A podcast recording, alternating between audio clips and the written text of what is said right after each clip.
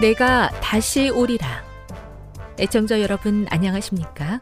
여기는 AWR 희망의 소리 한국어 방송입니다. 본 방송은 천국 복음을 온 세상에 전파하기 위해 제7일 안식일 예수 재림교회가 설립한 세계 방송망입니다. AWR 희망의 소리는 유럽, 라틴 아메리카, 아프리카, 러시아, 아시아의 방송망을 통해 전 세계에 복음을 전파하고 있습니다.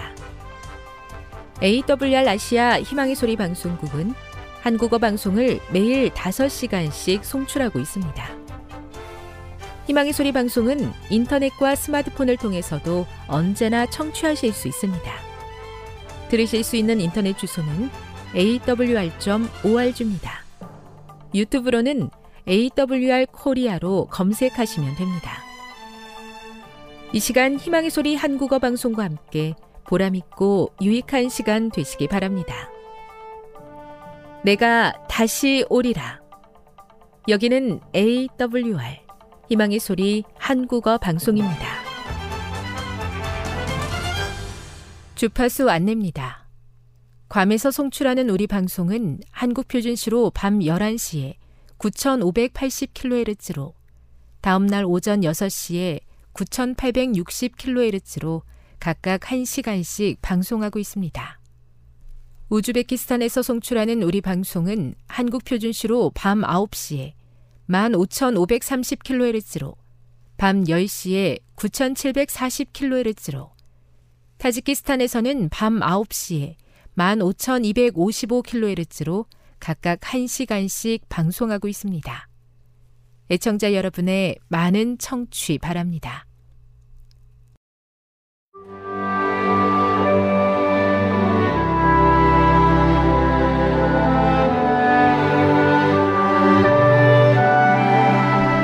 읽어주는 교과 둘째 날 12월 5일 월요일 임사체험 영혼 불멸을 증명하고자 할 때 가장 인기 있는 현대적 주장은 임사체험이다.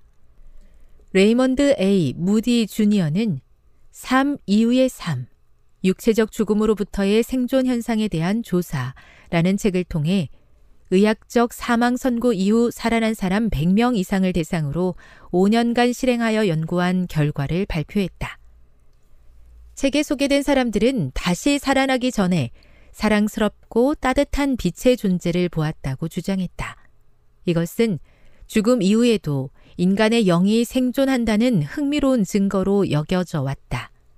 무디 이후에도 비슷한 책들이 여러 출판되었다. 열왕기상 17장 22에서 24절, 열왕기하 4장 34에서 37절, 마가복음 5장 41에서 43절, 누가복음 7장 14에서 17절, 그리고 요한복음 11장 40에서 44절에 기록된 부활의 이야기들을 읽어보라. 여기 등장하는 사람들이 죽었을 때 의식이 있었다고 이야기하는가? 이 질문의 답이 중요한 이유는 무엇인가? 현대에 보고된 모든 임사 체험은 임상적으로 죽은 것으로 여겨지지만 실제로 죽은 것은 아닌 사람들에 대한 것으로 죽은 지 나흘이 지나 시체가 부패하기 시작했던 나사로의 경우와는 사뭇 다르다. 나사로를 포함해 성경에 기록된 죽었다가 살아난 사람들 중 어느 누구도 천국, 연옥, 지옥 같은 사후 경험에 대해 전혀 말하지 않았다. 논쟁에 대해 침묵한 것이긴 하지만 죽은 사람의 무의식 상태라는 성경의 가르침과 완전히 일치하는 답이기도 하다. 하지만 오늘날 흔히 언급되는 임사체험은 어떻게 설명해야 하는가? 만일 우리가 죽은 자의 무의식 상태에 대한 성경의 가르침을 받아들인다면 그런 경험은 극단적인 조건에서 일어난 자연적인 정신화학적 환각 혹은 사탄이 배후에 있는 초자연적인 속임수 중 하나로 해석할 수 있을 것이다. 특히 그런 경험을 한 사람들이 죽은 친척들과 이야기했다고 주장하는 것을 보면 사탄의 속임수가 작용한 것이 분명하다. 이런 속임수가 널리 퍼지고 많은 사람들을 미혹한다 할지라도 설령 우리 자신이나 가까운 사람들이 성경이 가르치는 것과 배치되는 어떤 경험을 하더라도 하나님 말씀의 가르침을 확고히 고수해야 할 것이다. 교훈입니다. 사탄은 마지막 때에 사람들을 속이기 위해 과학의 이름으로 우리의 정신을 현혹하지만 변함없는 성경의 진리를 확실히 붙든다면 흔들리지 않을 수 있다. 묵상. 임사체험이 종종 과학이라는 이름표를 달고 등장한다는 사실은 과학적으로 증명되었다는 일들에 대해 우리가 얼마나 조심스럽게 바라봐야 하는지에 대해 어떤 깨달음을 주나요? 적용. 온갖 오류가 난무하는 세상에서 성경이 말하는 진리 위에 굳게 서기 위해 우리에게 필요한 올바른 영적 습관은 무엇일까요? 영감의 교훈입니다. 위기에 버틸 사람들. 위기의 때에 버틸 수 있는 사람들은 인간의 본질과 죽은 자의 상태에 관한 성경의 증거를 이해하여야 한다. 왜냐하면 멀지 않은 장래에 많은 사람은 악령들이 자기의 가장 사랑하는 친척이나 친구의 모습으로 나타나 지극히 위험한 이설을 주장하는 것에 직면하게 될 것이기 때문이다. 그러나 우리는 죽은 자는 아무것도 알지 못한다는 성경의 진리를 믿고 거기 나타난 것은 마귀의 영이라는 것을 깨닫고 대처해야 한다. 살아남는 이들 398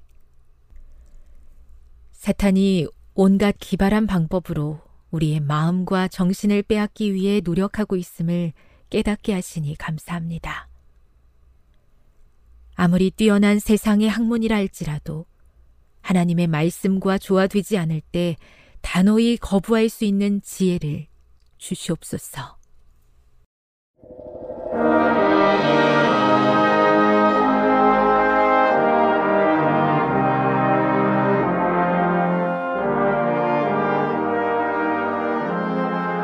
희망의 소리 청취자 여러분 안녕하십니까? 출애굽기 다시 읽기 여섯 번째 시간입니다. 오늘은 6월절 십자가의 그림자란 제목의 말씀을 나누겠습니다.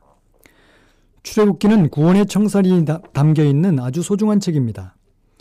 애굽은 이 세상을 상징하고 애굽을 통치하던 바로는 이 죄악 세상을 지배하는 이 세상 임금인 사단을 가리킵니다. 출애굽의 목적은 예배의 대상을 바꾸는 것입니다. 바로를 섬기는 애굽에서 해방되어 하나님을 섬기는 가나안으로 가는 것이 출애굽의 목적입니다.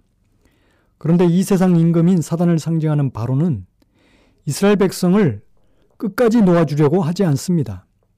열 번에 걸친 혹독한 재앙을 받으면서도 이스라엘 백성을 애굽에 붙들어 놓으려고 하는 바로의 끈질긴 노력을 통해서 우리는 인간의 구원을 방해하려는 사단의 노력이 얼마나 집요한지를 알 수 있습니다. 출애기 5장 3절 4절에는 그들이 가로되 히브리인의 하나님이 우리에게 나타나셨은즉 우리가 사흘 길쯤 광야로 가서 우리 하나님 여호와께 희생을 드리려 하오니 가기를 허락하소서. 여호와께서 온역이나 칼로 우리를 치실까 두려워하나이다. 애굽 왕이 그들에게 이르되 모세와 아로나 너희가 어찌하여 백성으로 역사를 쉬게 하느냐 가서 너희의 역사나 하라. 모세의 요구에 바로의 첫 번째 반응은 완강한 거절입니다. 이제 하나님께서는 피재앙, 개구리 재앙, 이재앙, 파리 재앙을 보내십니다. 견딜 수 없게 된 바로는 출애굽기 8장 25절에 너희는 가서 이 땅에서 너희 하나님께 희생을 드리라. 고 한 발짝 물러선 두 번째 반응을 보입니다. 그러나 모세의 강한 요청에 바로는 너무 멀리 가지 말라고 세 번째 반응을 보입니다. 그러자 출애굽기 8장 26절부터 모세가 가로되 그리함은 불가나이다. 우리가 우리 하나님 여호와께 희생을 드리는 것은 애굽 사람의 미워하는 바이온즉 우리가 만일 애굽 사람의 목전에서 희생을 드리면 그들이 그것을 미워하여 우리를 돌로 치지 아니하리이까 우리가 사흘 길쯤 광야로 들어가서 우리 하나님 여호와께 희생을 드리되 우리에게 명하시는 대로 하려 하나이다. 바로가 가로되 내가 너희를 보내리니 너희가 너희 하나님 여호와께 광야에서 희생을 드릴 것이나 너무 멀리는 가지 말라. 그러나 재앙이 계속되자 다급해진 바로는 네 번째 반응을 보입니다. 출애굽기 9장 27절 28절에 바로가 사람을 보내어 모세와 아론을 불러 그들에게 이르되 이번은 내가 범죄하였노라. 여호와는 의로우시고 나와 나의 백성은 악하도다. 여호와께 구하여 이 뇌성과 우박을 그만 그치게 하라. 내가 너희를 보내리니 너희가 다시는 머물지 아니하리라. 그러나 재앙이 멈추자 바로는 바로 변덕을 부립니다. 메뚜기 재앙이 맞아 이번에는 출애기 10장 11절에 너희 남정만 가서 여호와를 섬기라고 말합니다. 그러나 숨통이 트이자 다시 마음을 바꿉니다. 이번엔 흑암 재앙이 바로를 압박하자 하는 수 없이 이렇게 말합니다. 바로가 모세를 불러 이르되 너희는 가서 여호와를 섬기되 너희 양과 소는 머물러 두고 너희 어린 것은 너희와 함께 갈지니라. 바로는 이스라엘을 놓아주지 않기 위해서 온갖 술수와 계략을 꾸밉니다. 사단은 우리가 구원받는 것을 죽도록 싫어합니다. 그러나 바로가 완전히 손을 든 것은 애굽에 처음 난 것이 죽는 열 번째 재앙 사건입니다. 마다들은 가문의 혈통을 이을 자이므로 마다들의 죽음은 가문의 멸망, 즉 생명의 차단을 의미했습니다. 이러한 멸망의 위기 가운데서 생명을 지속하고 가문의 혈통을 유지할 수 있는 유일한 방법은 하나님의 지시대로 집집마다 한 마리의 어린 양을 잡아서 그 피를 문에 뿌려야 했습니다. 모든 가정마다 두 가지 피 중에 하나는 반드시 흘리게 되어 있었습니다. 곧 어린 양의 피를 흘리든지 아니면 마다들의 피를 흘리든지 둘 중에 하나였습니다. 다시 말해서 어린 양은 이 집의 마다들의 죽음을 대신해서 죽은 것입니다. 이러한 죽음을 우리는 대속사라고 말합니다. 이 첫 6월절에 죽임을 당한 어린 양은 세상죄를 주호하는 하나님의 어린 양의 표상이었습니다. 마지막 재앙을 면하고 애굽을 떠나올 수 있었던 유일한 길은 어린 양의 죽음뿐이었습니다. 사도행전 4장 12절에 다른 이로서는 구원을 얻을 수 없나니 천하 인간의 구원을 얻을 다른 이름을 우리에게 주신 일이 없음이니다. 고린도서 5장 7절에는 우리의 유월절 양 곧 그리스도께서 희생이 되셨느니라고 말씀합니다. 유월절 어린 양은 그리스도를 상징하는 것입니다. 인간은 애굽의 모든 사람이 장자의 죽음을 겪었던 것처럼 죄인으로 죽을 수밖에 없는 상태지만 그리스도의 대속의 죽음으로 우리는 살 길이 열렸습니다. 유월절은 히브리어로 페사어로 그 뜻은 재앙이 이스라엘, 이스라엘이 거주하는 집을 지나갔다고는 뜻입니다. 그래서 유월절의 뜻은 지나가다, 넘어가다입니다. 유월절은 죄인이 구원받을 수 있는 유일한 길을 보여주는 것입니다. 그것은 흠없는 어린 양의 죽음입니다. 너희 어린 양을 흠없고 1년 된 수컷으로 하되 어린 양이 흠이 없어야 했던 것은 그리스도를 표상했기 때문입니다. 그리스도의 무제한 생애와 의로운 성품을 예표하는 그 어린 양은 아무런 결함이 있어서는 안 되었습니다. 그리고 그 어린 양을 잡을 때 뼈를, 뼈를 꺾지 말아야 했습니다. 어린 양의 원형이 되시는 그리스도의 죽음에 대한 예언이기 때문에 그렇습니다. 요한복음 19장 31절부터 36절에 보면 유대인이 유대인들이 빌라도에게 그들의 다리를 꺾어 시체를 치워달라 하니 군병들이 가서 예수와 함께 못 박힌 첫 번째 사람과 또 다른 사람의 다리를 꺾고 예수께 이르러는 이미 죽은 것을 보고 다리를 꺾지 아니하고 이 일이 이루어진 것은 그 뼈가 하나도 꺾지 아니하리라 한 성경을 응하게 하려 함이니라. 그리고 6월절 어린 양은 해질 때 잡아야 했습니다. 이 본래 히브리 말은 벤 하르 바임이라는 뜻으로 두 저녁 사이라는 뜻입니다. 히브리인들은 두 저녁이 있습니다. 첫 번째 저녁은 정오 12시부터 시작되는 오후라는 개념의 저녁과 일몰 오후 6시경부터 시작되는 밤이라는 개념의 저녁입니다. 그래서 두 저녁 사이는 정확히 오후 3시인 것입니다. 6월절 어린 양을 잡는 시각인 오후 3시는 그리스도께서 십자가에서 운명하신 시간과 일치하는 것입니다. AD 31년 니산월 14일 마가복음 15장 34절엔 제9시에 예수께서 큰 소리를 지르시고 운명하셨다고 말씀합니다. 바로 오후 3시에 그날 예수님께서 돌아가신 것입니다. 그리고 출애굽기 12장 22절에는 그 피를 뿌리고 그 방으로 들어가라고 어, 말씀하셨습니다. 히브리 9장 22절에 피 흘림이 없은즉 사함이 없느니라. 용서를 받을 수 있는 유일한 길은 피 흘림입니다. 그런데 피가 흘려지는 것으로 충분하지 않습니다.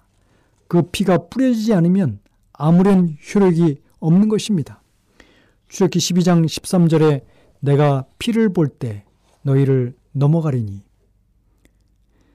그리스도께서 십자가에 흘리신 피라 할지라도 우리가 그것을 우리의 마음의 문에다 뿌리지 않으면 그 피의 효험은 얻을 수 없는 것입니다. 그리고 6월절에 어린 양의 피를 문인방과 설주에 바르라고 했습니다. 이렇게 해서 그들은 피 묻은 십자가를 그리는 동작을 취했던 것입니다.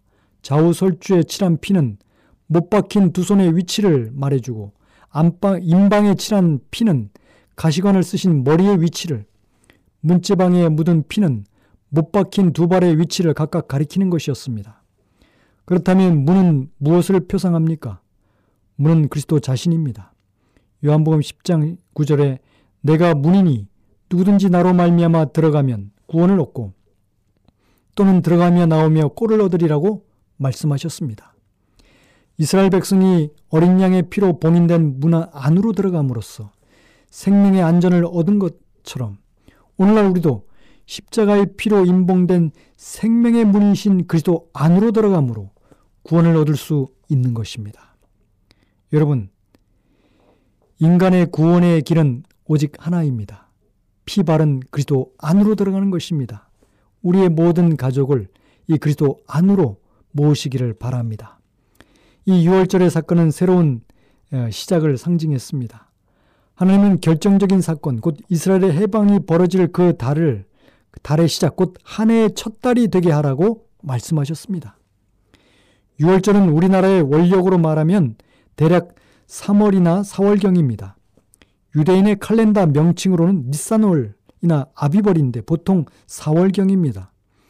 그런데 그 봄을 새해 첫 달로 삼았습니다.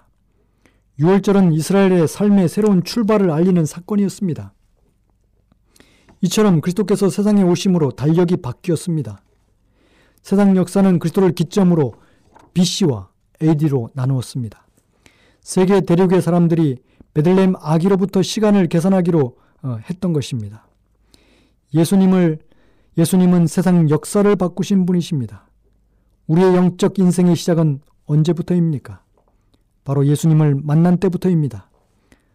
그런즉 누구든지 그리스도 안에 있으면 새로운 피조물이라 이전 것은 지나갔으니 보라 새 것이 되었도다. 그리스도 안에서 구원받아 인생의 궁극적인 목적과 의미를 갖게 된 사건. 그것이 우리 인생의 봄이고 내 생의 역사와 칼렌더가 바뀐 사건입니다. 출애굽기 12장 40절에서 41절에는 이스라엘 자손이 애굽에서 거주한 지 430년이라 430년이 마치는 그날에 여호와의 군대가 다 애굽 땅에서 나왔은즉 430년 그날에는 어떤 의미가 있습니까? 이것은 하나님이 계획하신 날입니다. 그것은 우연히 역사 속에서 발생한 사건이 아닙니다. 전적으로 하나님의 주권에 의해서 계획된 사건입니다. 하나님께서 아브라함에게 약속하셨습니다.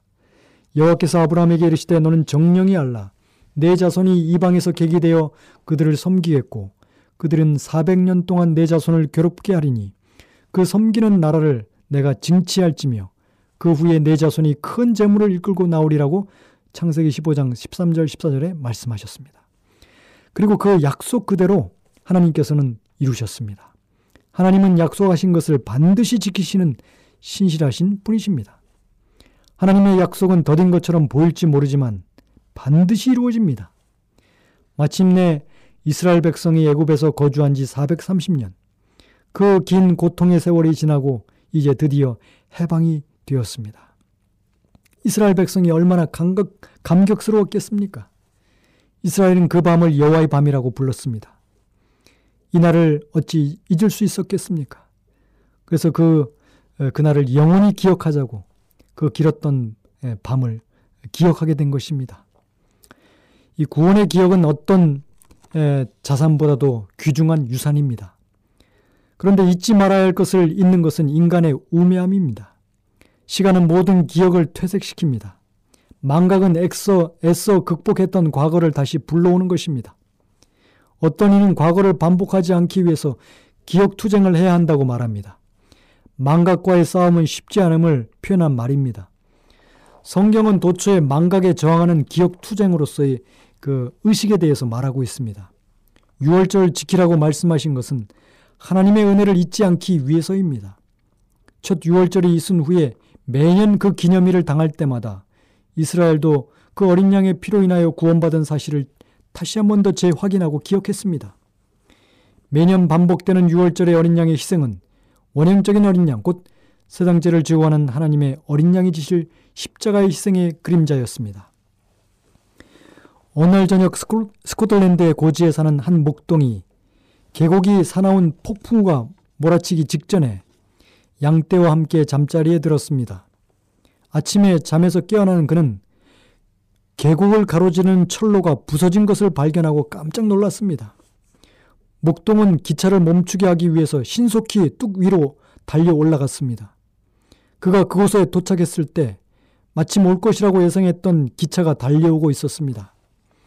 그는 기차를 멈추게 하려고 기관사에게 손을 흔들었지만 기관사는 저리 비키라는 뜻으로 손을 내저었습니다. 마침내 목동은 선로에 자기의 몸을 던졌습니다. 기관사는 신속히 브레이크를 밟았지만 기차는 목동을 밟고 지나가 계곡 밑으로 떨어지기 직전에 멈추었습니다. 기차에 탄 대부분의 승객들은 잠을 자고 있었습니다. 그들은 일어나 기차 밖으로 나와서 계곡으로 달려갔습니다. 그들은 부서진 선로와 만신창이가 된 목동의 시신을 보았습니다. 한동안 아무도 말을 잊지 못했습니다. 마침내 한 노인이 저기 저 소년이 내 생명을 구했어 라고 말했습니다. 예수 그리스도께서 자신의 생명을 대속물로 우리에게 내어주셨습니다. 그분은 십자가에서 죽으셨습니다.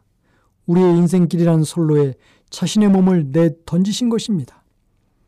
질주하는 기체와 같은 삶을 잠시 멈추고 십자가를 바라보지 않으시겠습니까? 우리의 유월절 어린 양, 예수님이 우리의 구원을 위해서 죽으셨습니다. 이제 그 피 묻은 그리스도 안으로 우리 모두 다 들어가게 되기를 바랍니다. 지금 여러분께서는 AWR 희망의 소리 한국어 방송을 듣고 계십니다.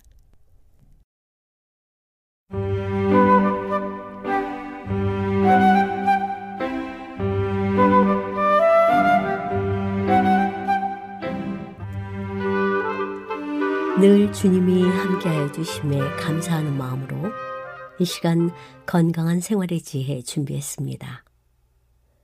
오늘은 두려움에 대해서 알아보도록 하겠습니다. 수백만의 사람들이 공포와 무관심에 노예처럼 속박되어 있으며 거짓 종교 아래 묶여 있고 내세에 대한 막연한 공포심만을 가지고 이 세상에서는 희망도 기쁨도 포부도 없는 짐 나르는 짐승처럼 고생하고 있습니다. 하나님의 은혜의 복음만이 영혼을 향상시킬 수 있습니다. 많은 사람이 하나님께서 빌려주신 돈으로 선한 일을 하여 하늘에 그들을 위하여 보물을 쌓아두는 일을 등한히 하고 있습니다. 그들은 하나님을 불신하며 미래에 관한 수천 가지 두려움을 갖고 있습니다. 이스라엘 자손들과 같이 그들은 불신의 악한 마음을 갖고 있습니다. 하나님께서는 그들이 필요로 하는 대로 이 백성들에게 풍요함을 주셨습니다. 그러나 그들은 미래에 대해 부질없이 걱정했습니다. 그들은 여행 중에 모세가 그들을 죽이고 자녀들을 굶기려고 인도해냈다며 불평불만을 토로했습니다. 상상적인 결핍이 그들의 눈을 멀게 하여 여행 중에 주신 하나님의 선하심과 자비를 보지 못하게 하였습니다. 그리고 그들은 이 모든 은택을 감사하지 않았습니다. 이 불신과 타락의 시대에 불신으로 가득 차 있는 하나님을 믿노라고 공언하는 백성들의 경우도 그와 같습니다. 그들은 핍절하게 될까 걱정입니다. 자녀들이 공공해질까, 그들의 손자들이 가난뱅이가 될까 걱정입니다. 그들은 하나님을 신뢰하지 않습니다. 그들은 그분에 대한 진정한 믿음이 없습니다. 그분은 그들에게 삶의 축복과 은택을 주셨으며 그분의 사업을 진전시킴으로써 그분께 영광이 되도록 사용할 재능을 주셨습니다. 하나님께서는 사람의 의지와 양심을 결코 강제하지 않으십니다. 그러나 사탄은 자기가 꿰일 수 없는 사람들을 지배하기 위하여 잔인한 강요를 상투적 수단으로 씁니다. 위협과 완력을 통하여 그는 양심을 지배하고 자기 자신에 대한 숭배를 확보하려고 노력합니다. 이 일을 성취하기 위하여 그는 종교적 세력과 세속적 권세를 통하여 활동하며 하나님의 율법을 무시하고 인간의 법률을 강요하도록 사람들을 충동합니다. 만일 우리가 의심과 두려움에 대하여 생각하면 그것들은 점점 더 커질 것입니다. 우리는 속절없음을 느끼면서 자신의 모습 그대로 믿음으로 하나님께 나아갈 필요가 있습니다. 비록 그분께서 모든 것을 다 아실지라도 우리는 겸손하고 신뢰하는 믿음으로 우리가 원하는 것을 그분께 아뢰야 합니다. 그분께서는 창조된 모든 것을 보시고 그것들을 올바르게 유지하도록 하십니다. 그분은 우리의 부르짖음을 들을 수 있을 뿐 아니라 들어주실 것이며 빛이 우리의 마음을 비추도록 해주십니다. 진실한 기도를 통하여 우리는 하나님의 마음과 가까워집니다. 우리는 그분이 가까이 계심을 느끼지 못할 수도 있습니다. 그러나 우리의 구속주께서는 사랑과 동정의 마음으로 우리를 굽어보고 계십니다. 우리는 그분의 손길을 느끼지 못할 수도 있습니다. 그러나 그분의 손길은 사랑과 부드러운 동정으로 우리 위에 얹혀 있습니다. 대부분의 사람에게 육체와 정신의 질병을 가져다 주는 것은 불만의 감정과 불편의 정신입니다. 그들에게는 하나님이 없습니다.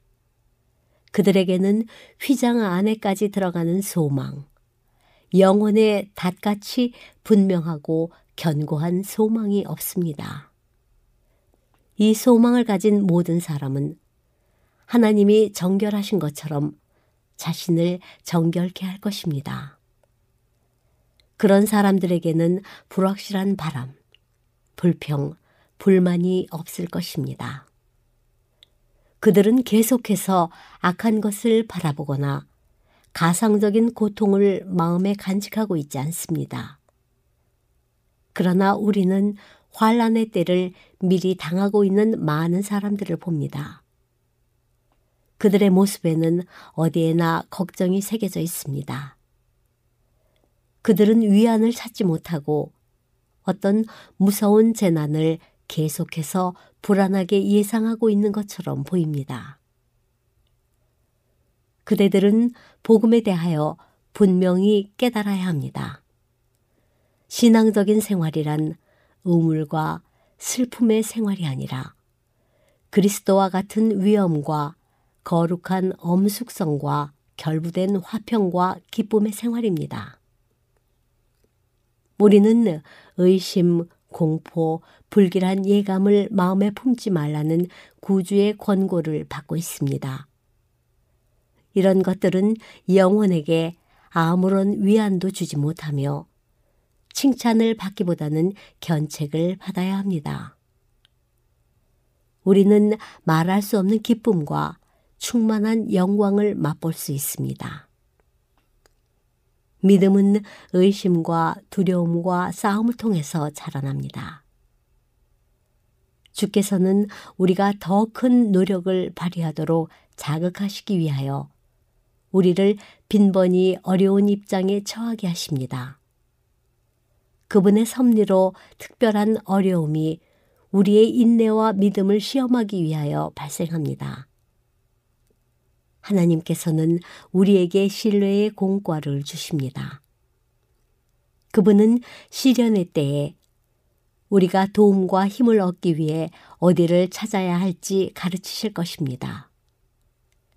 그와 같이 하여 우리는 그분의 거룩한 뜻에 대한 실제적인 지식을 얻으며 그것은 우리의 인생 경험에서 대단히 필요합니다. 믿음은 의심과 두려움의 열렬한 싸움을 통해서 자라납니다. 예수께서 믿음으로 아버지의 보호 안에서 쉬신 것처럼 우리도 구주의 보호 안에서 쉬어야 합니다. 제자들이 예수를 의뢰하였다면 그들은 평강 가운데 있었을 것입니다. 그러나 위기를 당했을 때 그들이 나타냈던 두려움은 그들의 불신을 드러내 주었습니다. 그들은 자신을 구원하려고 노력하는 가운데 예수를 잊고 있었습니다.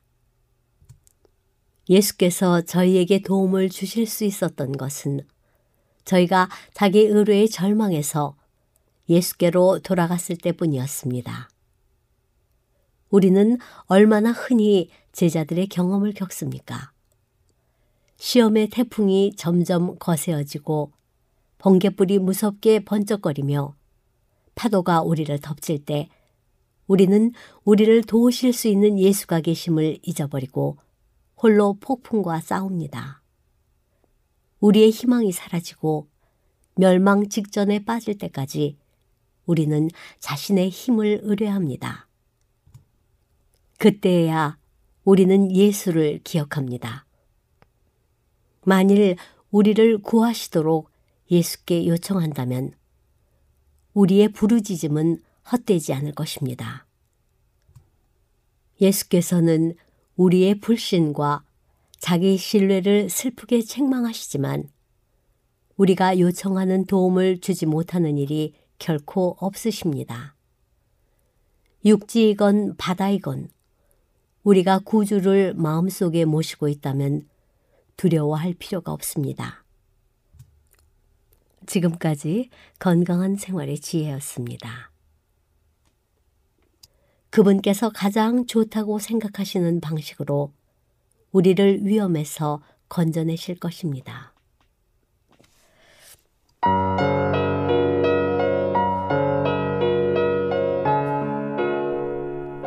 사도행전 18장 1절 바울이 고린도에서 전도하다. 그 후에 바울이 아덴을 떠나 고린도에 이르러 아굴라라 하는 본도에서 난 유대인 한 사람을 만나니 글라우디오가 모든 유대인을 명하여 로마에서 떠나라 한 고로 그가 그 안에 브리스길라와 함께 이달리아로부터 새로 온지라.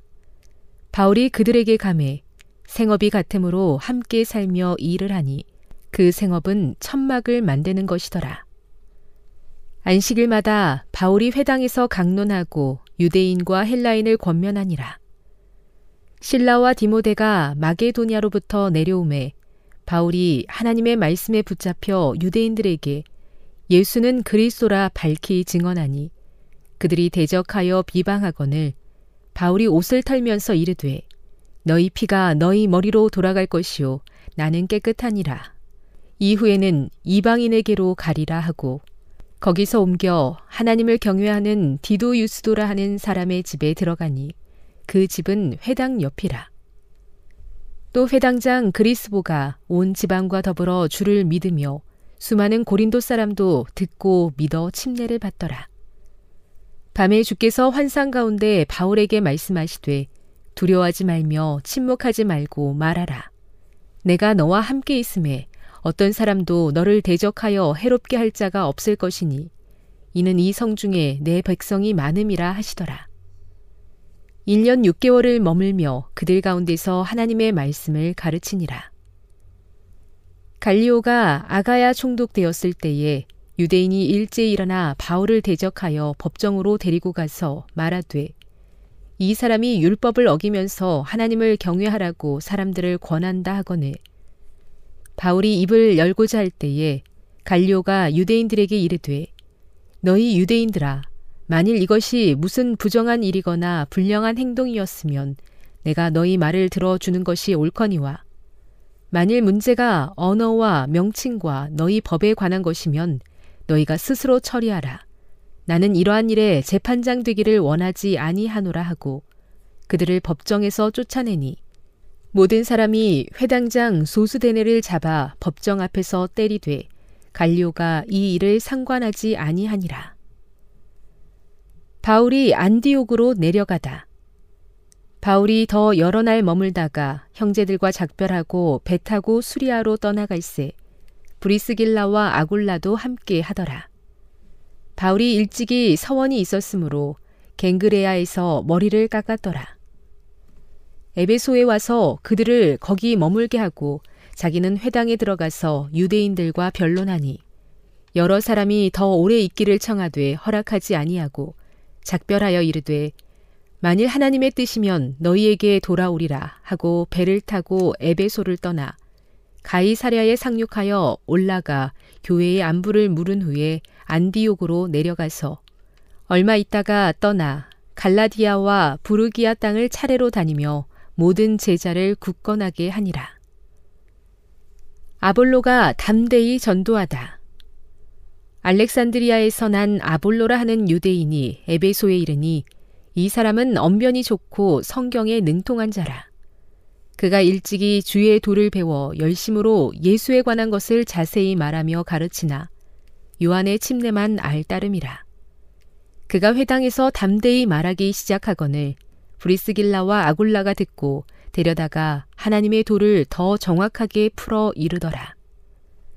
아볼로가 아가여로 건너가고자 하므로 형제들이 그를 격려하며 제자들에게 편지를 써 영접하라 하였더니 그가 감에 은혜로 말미암아 믿은 자들에게 많은 유익을 주니 이는 성경으로서 예수는 그리스도라고 증언하여 공중 앞에서 힘있게 유대인의 말을 이기밀어라. 사도행전 19장 1절. 바울이 에베소에서 전도하다. 아볼로가 고린도에 있을 때에 바울이 윗지방으로 다녀 에베소에 와서 어떤 제자들을 만나 이르되 너희가 믿을 때에 성령을 받았느냐? 이르되 아니라 우리는 성령이 계심도 듣지 못하였노라. 바울이 이르되 그러면 너희가 무슨 침례를 받았느냐? 대답하되 요한의 침례니라 바울이 이르되 요한이 회개의 침례를 베풀며 백성에게 말하되 내 뒤에 오시는 이를 믿으라 하였으니 이는 곧 예수라 하거늘 그들이 듣고 주 예수의 이름으로 침례를 받으니 바울이 그들에게 안수함에 성령이 그들에게 임하심으로 방언도 하고 예언도 하니 모두 열두 사람쯤 되니라. 바울이 회당에 들어가 석 달 동안 담대히 하나님 나라에 관하여 강론하며 권면하되 어떤 사람들은 마음이 굳어 순종하지 않고 무리 앞에서 이 돌을 비방하거늘 바울이 그들을 떠나 제자들을 따로 세우고 두란노 서원에서 날마다 강론하니라. 두 해 동안 이같이 하니 아시아에 사는 자는 유대인이나 헬라인이나 다 주의 말씀을 듣더라. 하나님이 바울의 손으로 놀라운 능력을 행하게 하시니 심지어 사람들이 바울의 몸에서 손수건이나 앞치마를 가져다가 병든 사람에게 얹으면 그 병이 떠나고 악귀도 나가더라. 이에 돌아다니며 마술하는 어떤 유대인들이 시험 삼아 악귀 들린 자들에게 주 예수의 이름을 불러 말하되 내가 바울이 전파하는 예수를 의지하여 너희에게 명하노라 하더라. 유대의 한 제사장 스게와의 일곱 아들도 이 일을 행하더니 악귀가 대답하여 이르되 내가 예수도 알고 바울도 알거니와 너희는 누구냐 하며 악귀 들린 사람이 그들에게 뛰어올라 눌러 이기니 그들이 상하여 벗은 몸으로 그 집에서 도망하는지라. 에베소에 사는 유대인과 헬라인들이 다 이 일을 알고 두려워하며 주 예수의 이름을 높이고 믿은 사람들이 많이 와서 자복하여 행한 일을 알리며 또 마술을 행하던 많은 사람이 그 책을 모아 가지고 와서 모든 사람 앞에서 불사르니 그 책값을 계산한 즉 은 5만이나 되더라. 이와 같이 주의 말씀이 힘이 있어 흥왕하여 세력을 얻으니라. 에베소에서 일어난 소동. 이 일이 있은 후에 바울이 마게도니아와 아가야를 거쳐 예루살렘에 가기로 작정하여 이르되 내가 거기 갔다가 후에 로마도 보아야 하리라 하고 자기를 돕는 사람 중에서 디모데와 에라스도 두 사람을 마게도냐로 보내고 자기는 아시아에 얼마 동안 더 있으니라. 그때쯤 되어 이 도로 말미암아 적지 않은 소동이 있었으니 즉 데메드리오라 하는 어떤 은장색이 은으로 아데미의 신상 모형을 만들어 직공들에게 적지 않은 벌이를 하게 하더니 그가 그 직공들과 그러한 영업하는 자들을 모아 이르되 여러분도 알거니와 우리의 풍족한 생활이 이 생업에 있는데 이 바울이 에베소뿐 아니라 거의 전 아시아를 통하여 수많은 사람을 권유하여 말하되 사람의 손으로 만든 것들은 신이 아니라 하니 이는 그대들도 보고 들은 것이라. 우리의 이 영업이 천하여질 위험이 있을 뿐 아니라 큰 여신 아데미의 신전도 무시당하게 되고 온 아시아와 천하가 위하는 그의 위엄도 떨어질까 하노라 하더라. 그들이 이 말을 듣고 분노가 가득하여 외쳐 이르되 크다 에베소 사람의 아데미여 하니 온 시내가 요란하여 바울과 같이 다니는 마게도냐 사람 가이오와 아리스타고를 붙들어 일제히 연극장으로 달려 들어가는지라. 바울이 백성 가운데로 들어가고자 하나 제자들이 말리고 또 아시아 관리 중에 바울의 친구된 어떤 이들이 그에게 통지하여 연극장에 들어가지 말라 권하더라. 사람들이 외쳐 어떤 이는 이런 말을 어떤 이는 저런 말을 하니 모인 무리가 분란하여 태반이나 어찌하여 모였는지 알지 못하더라. 유대인들이 무리 가운데서 알렉산더를 권하여 앞으로 밀어내니 알렉산더가 손짓하며 백성에게 변명하려 하나 그들은 그가 유대인인 줄 알고 다 한 소리로 외쳐 이르되 크다 에베소 사람의 아데미여 하기를 두 시간이나 하더니 서기장이 무리를 진정시키고 이르되 에베소 사람들아 에베소 시가 큰 아데미와 제우스에게서 내려온 우상의 신전지기가 된 줄을 누가 알지 못하겠느냐. 이 일이 그렇지 않다 할 수 없으니 너희가 가만히 있어서 무엇이든지 경솔이 아니하여야 하리라. 신전의 물건을 도둑질하지도 아니하였고 우리 여신을 비방하지도 아니한 이 사람들을 너희가 붙잡아 왔으니 만일 데메드리오와 그와 함께 있는 직공들이 누구에게 고발할 것이 있으면 재판날도 있고 총독들도 있으니 피차 고소할 것이요. 만일 그 외에 무엇을 원하면 정식으로 민회에서 결정할지라. 오늘 아무 까닭도 없는 이 일에 우리가 소요 사건으로 책망받을 위험이 있고 우리는 이 불법 집회에 관하여 보고할 자료가 없다 하고 이에 그 모임을 흩어지게 하니라.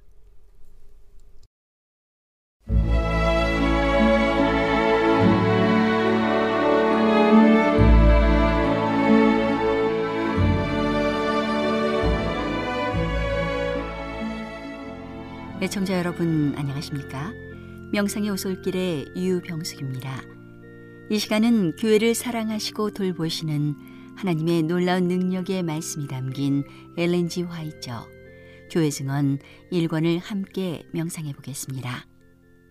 큰 고난이 다가옴 나는 셋째 천사의 기별을 선포하는 엄숙하고 책임 있는 사업에 종사하는 목사들이 올바르게 되는 것이 얼마나 중요한 일인지를 보았다. 주님께서는 당신 자신의 사업을 하기 위한 재물이나 기구들 때문에 어려움에 처하지 않으신다. 주님께서는 언제나 당신이 원하시는 자들을 통하여 말씀하실 것이다. 그리고 그분의 말씀은 능력이 있기 때문에 말씀하신 대로 이루어질 것이다. 그러나 진리가 거룩한 사물을 다루는 자의 손과 마음을 성화시키지 못하고 순결하고 깨끗하게 하지 못하면 그는 자기 자신의 불완전한 경험을 따라 말할 가능성이 있다. 그 자신의 성화되지 못한 판단력이 결정하는 대로 자기 자신에 관하여 말하는 경우에는 그의 권면이 하나님께로부터 나온 것이 아니고 자기에게서 나온 것이 된다. 하나님의 부르심을 입은 자는 거룩하게 되도록 부르심을 입었으므로 인정을 받고 사람들에게서 구별된 자는 그의 거룩한 부르심에 대한 증거를 나타내야 하고 그의 거룩한 언어와 행동을 통하여 그가 자기를 부르신 분에게 충성하고 있다는 사실을 보여주어야 한다.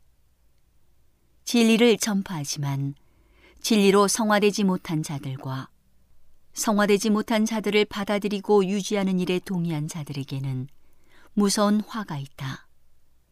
나는 엄숙하고 중대한 진리를 믿노라고 공언하는 하나님의 백성들을 보고 놀란다. 왜냐하면 나는 그들 중 많은 사람들이 회개하지 않고 진리를 통하여 거룩해지지 않은 것을 알기 때문이다. 사람들은 모든 진리를 듣고 인정할 수는 있으나 경건의 능력에 대해서는 전혀 모를 수도 있다. 진리를 전하는 모든 사람이 그 진리에 의하여 구원받지는 않을 것이다. 천사는 여호와의 기구를 매는 자여 스스로 정결케 할지어다라고 말했다. 주님을 현재와 미래 유업으로 택하는 자들이 오직 그분만을 의지해야 할 때가 왔다. 경건을 공언하는 모든 사람은 그들 자신의 경험을 해야 한다. 기록하는 천사는 하나님의 백성들의 말과 행동을 성실하게 기록하고 있다. 천사들은 품성의 개발을 지켜보고 도덕적 가치를 달아보고 있다. 진리를 믿노라고 공언하는 자들은 스스로 정당해야 하며 다른 사람들을 깨우쳐 진리로 인도하는 일에 그들의 영향력을 사용해야 한다. 그들의 말과 행위는 순결한 진리의 원칙과 거룩함을 세상에 전달하는 통로이다. 그들은 세상의 소금이며 세상의 빛이다. 나는 하늘을 쳐다볼 때 빛과 평화를 보지만 세상을 바라볼 때 모든 피난처가 미구에 사라지고 모든 좋은 것이 미구에 지나가 버릴 것을 보았다. 하나님 외에는 도움이 없다. 이 세상의 혼란 속에서 우리는 오직 산 믿음의 힘을 통해서만 침착하고 강하고 안전할 수 있다. 오직 하나님 안에서 안식하고 그분의 구원을 기다릴 때에만 우리는 평안할 수 있다. 우리 조상들에게 비친 것보다 더 큰 빛이 우리에게 비치고 있다. 우리의 조상들이 한 것과 동일한 봉사를 하고 동일한 사업을 하고서는 하나님의 간합하심을 받거나 칭찬을 받을 수 없다. 우리의 조상들처럼 하나님의 간합하심과 축복을 받으려면 우리는 그들의 성실과 열성을 본받아야 한다. 곧 그들이 그들의 빛을 이용한 것처럼 우리는 우리의 빛을 이용하고 그들이 오늘날 살았다면 하게 될 그대로 해야 한다. 우리는 우리에게 비친 빛 가운데서 행해야 한다. 그렇지 않으면 그 빛은 어둠으로 바뀔 것이다. 하나님께서는 우리의 품성과 행동을 통하여 공헌하는 거룩한 진리와 이 마지막 때에 성취되고 있는 예언의 정신과 일치되는 연합과 일치의 정신의 정도를 세상에 나타내기를 바라신다. 우리가 이해한 진리와 심령의 비친 빛을 등지고 지도받기를 거부할 것 같으면 그 진리와 빛이 우리를 심판하고 정죄할 것이다. 나는 하나님의 남은 백성들을 각성시키기 위하여 무슨 말을 해야 할까? 나는 우리 앞에 두려운 광경이 있음을 보았다. 사탄과 그의 사자들은 하나님의 백성들에게 영향을 끼치기 위하여 그들의 모든 힘을 모으고 있다. 사탄은 하나님의 백성들이 조금만 더 좋을 것 같으면 그들을 소유하게 될 것을 안다. 그들의 멸망이 분명할 것이기 때문이다. 나는 그리스도의 이름을 믿노라고 공언하는 모든 사람들이 스스로를 엄격하게 살펴서 그들의 모든 잘못을 완전하고 철저하게 고백함으로 심판을 미리 받고 기록하는 천사가 그들의 이름 맞은편에 용서받았다고 기록할 수 있게 하라고 경고하는 바이다. 나의 형제 자매여, 이 귀중한 자비의 순간을 이용하지 않을 것 같으면 그대들은 변명할 여지가 없을 것이다. 만일 그대들이 깨어있기 위하여 특별한 노력을 하지 않고 회개하는 일에 열성을 나타내지 않을 것 같으면 이 황금의 기회는 미구에 지나가 버리고 그대들은 저울에 달려서 부족함이 나타날 것이다. 오늘은 하나님의 놀라운 능력의 말씀이 담긴 엘렌지 화이처 교회 증언 1권을 함께 명상해 보았습니다. 명상의 오솔길이었습니다.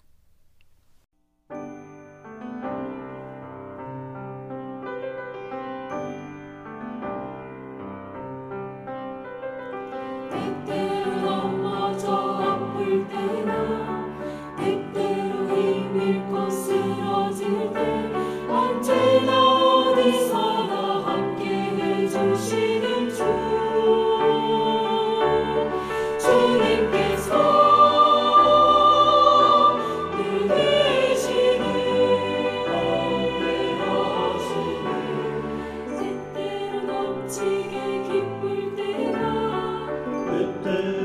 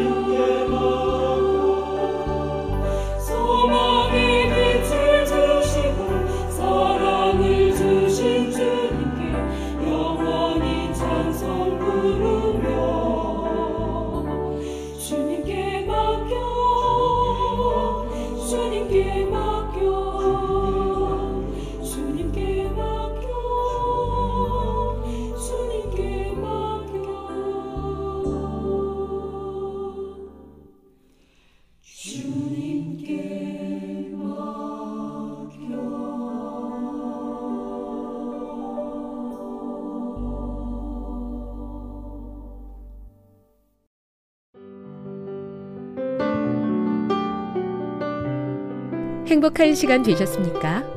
지금까지 여러분께서는 AWR 희망의 소리 한국어 방송을 청취하셨습니다. 방송을 청취하시고 문의를 원하시는 분은 우편번호 02461 대한민국 서울시 동대문구 이문로 1길 11 희망의 소리 방송부 앞으로 편지나 엽서를 보내주시거나 지역번호 02-3299-5296에서 8번으로 전화 주시기 바랍니다. 지금까지 함께 해주신 애청자 여러분들께 감사드립니다. 애청자 여러분, 다음 이 시간까지 하나님 안에서 늘 평안하십시오. 감사합니다. 내가 다시 오리라. 여기는 AWR 희망의 소리 한국어 방송입니다.